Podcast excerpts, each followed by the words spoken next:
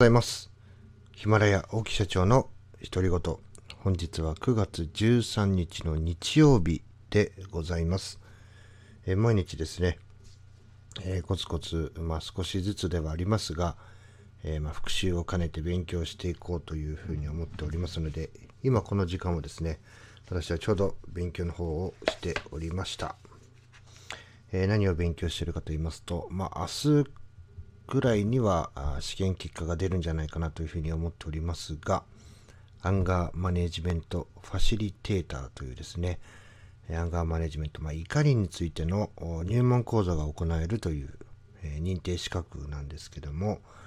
えこれをまあ受講して、ま、1週間が今日でね、ちょうど経つということで、まあ、忘れないようにですね、え実際に講習をしていったり、勉強して、えー、声に出して喋ったりなんていうことをですね、今ちょこちょこちょこちょこやっています。えー今日はですね、何について私は勉強したかと言いますと、えーアンガーマネジメントの理論背景というのをちょっと読んでおりました。えーこうアンガーマネジメント、こう怒り、そしてマネジメントはですね、後悔しないことというふうにして、え定義されているんですけども、まあ、怒りでですね、後悔しないような選択をしていこうということが目的ということなんですが、えー実はアンガーマネジメントっていうのはですね、認知行動療法、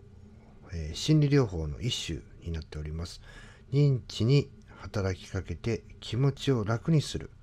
精神療法、心理療法の一種であると。まあ、出来事、認知、感情、行動というふうにですね、まあ、人のこう人のこう当たり前のような流れっていうのありますよね。出来事があって、それをまずね、認知して、それに対して感情が出て、えー行動に出ると。でね、ソリューションフォーカスアプローチという言葉があります。えー解決思考ですね、えー問題を深く分析する代わりにどうなりたいか、何を手に入れたいのかという未来イメージを想像する過程を先行させ、そこから目の前の具体的行動を変化させるように導くプロセスがソリューションフォーカスの手法と、まあ解決思考ですね、えー解決思考、因果関係がはっきりしない、えー解決策に焦点を当てる、えー未来的、まあ、原因、問題思考ですね。因果関係が明確、原因に焦点を当てる、えー、学的、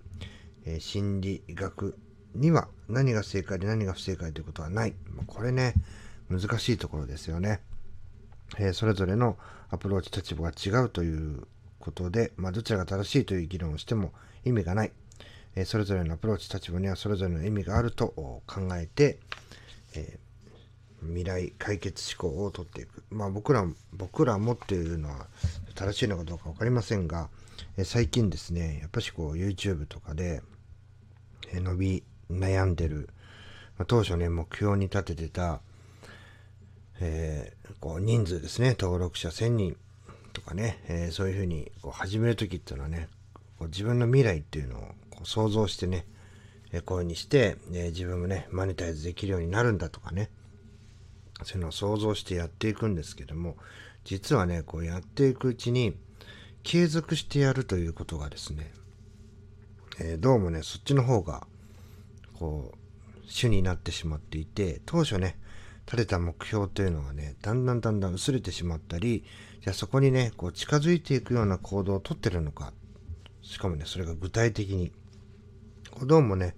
えーマネタイズするっていうよりは、毎日行動していくっていうことの方が大事になってしまっていて、気がついてみるとね、えー結果が出ていないっていうようなことが、えーたくさんあります。でそういうことをね、こう、常に、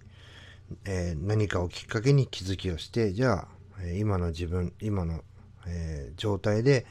何をしていったら、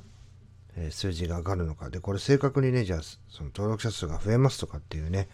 えー明確な答えっていうものがないので、ま何を自分がしていったら、今よりもさらにこう目標に近づいていけるのかっていうようなことをですね、よく話し合って考えるような機会なんかも、まあ、よりは増えてきたかなというふうに思います。まあ、そんな感じでですね、こう、えー解決思考、どういうふうにしたら、えーまあ、どうなりたいかとかね、えどう、そのどうなったかの結果で何を得たいのかとか、そういうことをね、明確に考えて、え今の行動をこう変えていくっていうようなことをですね、挑戦していきたいなというふうに思っています。まあ、このアンガーマネジメントだけではなくてですね、様々な、まあ、仕事、自分のプライベートとかですね、そういったことにも、こう、すごくね、大きく影響してくるもので、学んでよかったなというふうに思ってますので、さらにね、ちょっと知識を深めていこうということで、え努力していきたいと思います。え、今日9月13日日曜日、えー、一発目の配信、これで終わりにしたいと思います。最後まで聞いていただきありがとうございます。また次の機会でお会いしましょう。さよなら。